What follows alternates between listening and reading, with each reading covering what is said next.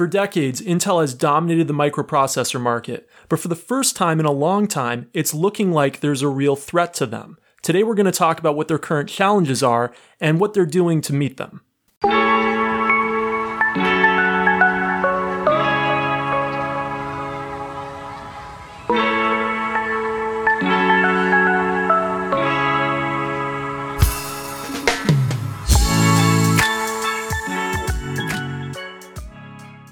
Welcome to Kopec Explains Software, the podcast where we make computing intelligible. This week we're talking all about Intel and their current challenges, but I'm wondering how did they become dominant in this space? Intel first rose to prominence making memory chips. They slowly moved into microprocessors, and they really had their big break with the IBM PC. The IBM PC ran an Intel chip called the Intel 8088, and this was based on an architecture designed by Intel called the x86. We have talked about the IBM PC and why it became such a standard in a previous episode, which I'll link to in the show notes. But basically, the standard for all personal computers became based on an architecture that Intel designed. So Intel became the dominant maker of microprocessor chips for all personal computers. There were, of course, some oddball manufacturers that didn't use Intel chips or Intel compatible chips, such as Apple, for example, but the vast majority of manufacturers have been using Intel chips for the past three to four decades. Intel has licensed the x86 architecture to a few other companies over the years, including their arch rival today, AMD. But Intel still has a majority share in the microprocessor market for PCs and laptops and servers. It's a whole different game when we talk about mobile devices like smartphones. Those are generally based on another architecture known as ARM, and I'm sure we'll get into that later in the episode. But to answer your question, basically the way that Intel came to dominate is their microprocessor architecture, x86, became the de facto standard for personal computers and servers, and therefore Intel's chips became the dominant player in personal computers and servers as well. Okay, so talk to us a little bit about the landscape now. How is Intel doing?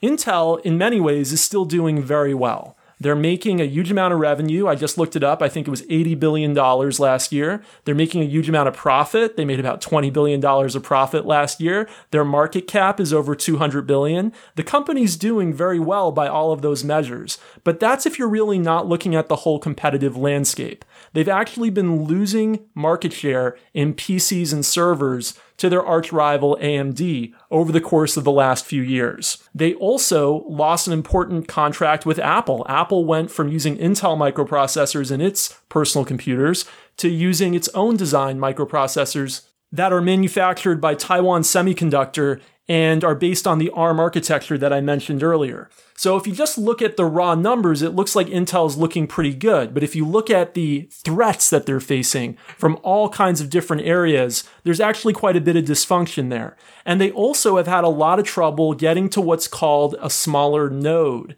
In the world of microprocessor manufacturing, it's all about how small can you make the transistors. And Intel is one of the three largest fabricators of microprocessors in the world, along with Taiwan Semiconductor and Samsung. They're one of the big three, but they've had trouble getting to as small a node as Taiwan Semiconductor and Samsung have gotten to. And, and why is getting to a small node important or powerful? The more transistors that you can fit on a chip, the more powerful you can make the chip. And so the smaller you can make those transistors, the more that you can fit. And we've talked about this on some previous episodes, so I won't go into it in a huge amount of detail. But basically, Intel's been stuck at a node known as 14 nanometers for several years, and they were just having trouble getting down to a smaller node that's their 10 nanometer node, and they have gotten there now to 10 nanometers. In the meantime, their competitors like Taiwan Semiconductor got down to 7, then 5, and are currently working on 3. And there's controversy around why a node from one manufacturer may not be the same as another. So, for example, some people say that a 7 nanometer Taiwan Semiconductor is the same as a 10 nanometer Intel. But no question about it, they've been stuck at Intel while these other manufacturers have continued to progress, win contracts, and actually have more performant chips. For example, when Apple's microprocessors for their Macs came out last year, they blew out of the water in single threaded performance a lot of the current Intel chips at the time.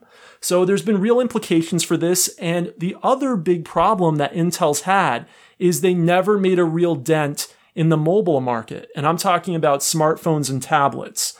You will find very, very, very few smartphones made in the last decade that have Intel CPUs in them. Sometimes they'll have other kind of Intel components in them, but very rarely Intel CPUs. So this is, of course, the big market in computing now, right? Is these smaller devices, is these devices that are running a completely different microprocessor architecture than the one that Intel had their dominance from. So while PCs and servers continue to mostly use that x86 architecture, in fact, a newer version of it called x86 64 that was actually designed by AMD, but again, that's too much detail. Most smartphones, tablets, and other small devices use ARM architecture microprocessors. This is not a market that Intel is even in. Ironically, they were in the ARM market back in the late 90s, early 00s, and they actually sold off that part of the company, which Oops. was a big mistake. Yeah. And, you know, there's even this great story where when um, Apple was coming out with the iPhone, Apple went to Intel and said, Hey, can you provide us a chip? And Intel was like, Here's what we have on offer. And they didn't want to come up with a custom mobile chip just for Apple. Big mistake. They lost a lot of potential sales, but maybe they didn't know the iPhone would be as big as it was going to be, of course. But anyway, they really have messed up in mobile. They haven't had a real competitor in the mobile space that's as power efficient or as powerful as the chips from all of the different ARM licensees. And that's one of the big differences also between x86 and ARM I said licensee because Intel is the originator of the x86 architecture and also the biggest manufacturer of x86 microprocessors. On the other hand, the ARM ecosystem has a company called ARM that actually designs the microprocessors. But then there's a lot of other companies that license those designs, modify them, make their own versions of them, basically are just licensing the architecture, and then have them manufactured by Taiwan Semiconductor or Samsung or other big fabricators. So it's actually a much more open ecosystem. Whereas on x86, you just have Intel and AMD, who for historical reasons have an x86 license. On the ARM side, you got all kinds of different manufacturers.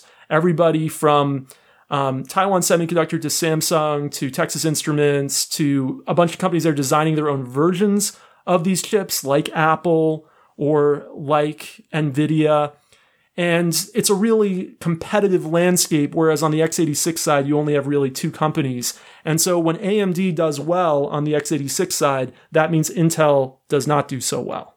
Although they're still collecting licensing fees, presumably. One of the things that's important about Intel is that they make their chips here in, in, the States, correct? Right. This has become important because of trade issues. So Intel is the last cutting edge fab in the US. The other two cutting edge fabs are the ones I mentioned earlier Taiwan Semiconductor, which is in Taiwan, and Samsung, which is in South Korea. So in the last few years, there's been these trade disputes and there's been kind of a push to control the semiconductor industry on a country by country basis. For example, China is investing a lot in semiconductors and trying to have their own fabs as well the US's last cutting edge fabs are the ones that Intel owns.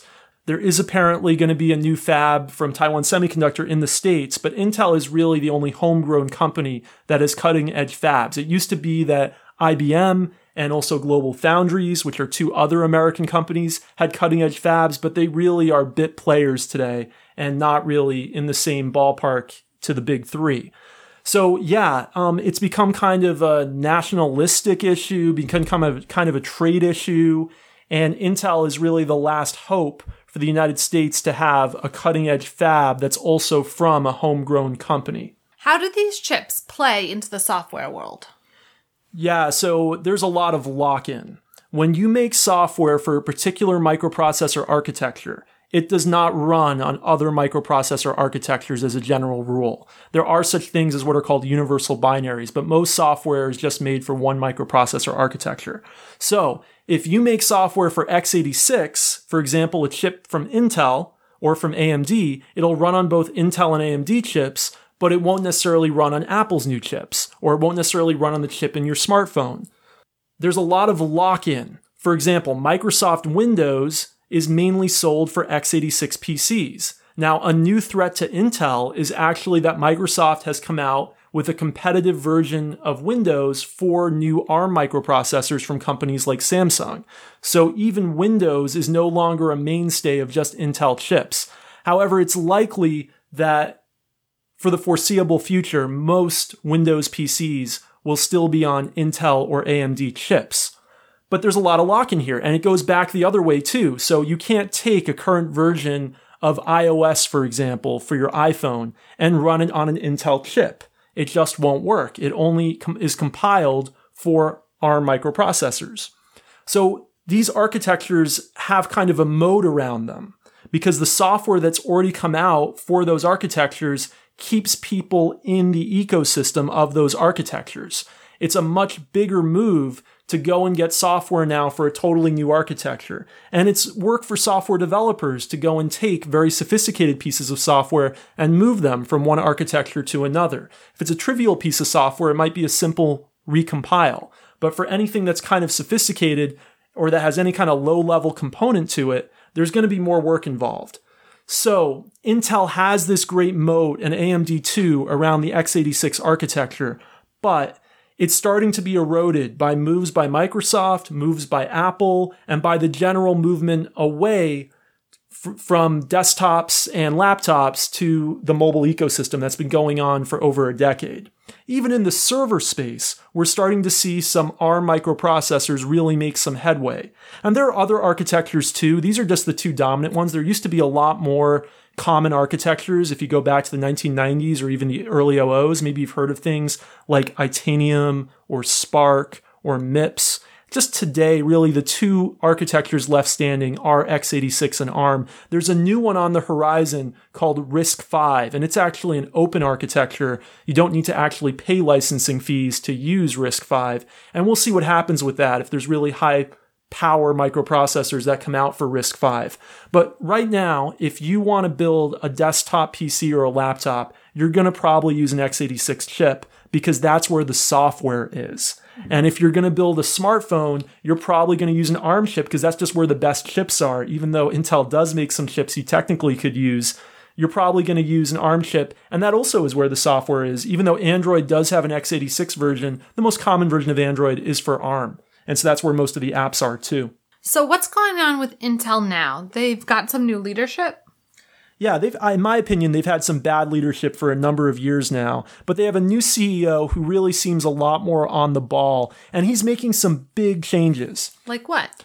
First of all, to address the problem of Intel being behind on its node, he's actually going and saying, hey, we're going to actually outsource some of our production. That's hopefully a temporary measure for them, but he's going to actually let some Intel microprocessors and products be made on competitors' nodes like Taiwan Semiconductor. Another thing he's doing is to kind of spur innovation in their own nodes he's going to start licensing out some of their capacity to microprocessor design firms who want to have their processors built maybe on a node by Intel instead of sending it out to Taiwan Semiconductor or Samsung. So he's actually going in both directions at the same time, saying, hey, we want to get some more excitement about our own nodes, push ourselves. So we're going to bring in companies that want to use our capacity. And we're also going to send out some of our work to the companies that we're acknowledging are on a better node right now than we are.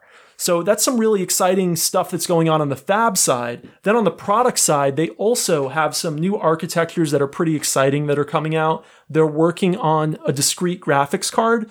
They've done graphics work before, of course, because most Intel microprocessors have integrated graphics in them, but they've never had discrete graphics that are really competitive with the cards that come out from AMD and NVIDIA. They're actually going to be com- coming out with some competitive cards in the next year. So they're entering some new markets. They've unsuccessfully, to be fair, entered a bunch, tried to enter a bunch of markets over the last decade.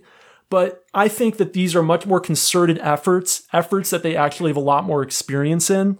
And I think they could definitely be successful in both of these areas, both licensing out their fabs to other companies and also getting into the graphics market in a more serious way. So I want to just give full disclosure. I'm optimistic about Intel. I actually bought a significant amount of Intel stock yesterday. So I am, uh, and this is recorded on a Friday. So I wasn't buying it on a Sunday when our episode, the day before our episode comes out. But yeah, so I'm kind of bullish that they can turn things around. And the thing is, there's a lot of doomsday stories out there about Intel. But the truth is, they're still a very, very profitable company. They're not going anywhere. They still are the I just checked the market share. They still have 60% market share in the x86 space. AMD's been growing a lot, and they're at about 40% now, which is a far cry higher than where they were before. But Intel is still the dominant player in x86. They're still extremely profitable. And now that they have new leadership and they're making some real changes, I think there's some real hope for their future. That's exciting. For them and for my stock. Yes. All right, thanks for listening to us this week. Rebecca, how can people get in touch with us on Twitter? We're at Kopec Explains, K O P E C E X P L A I N S. Thanks for listening, and we'll see you next week. Bye.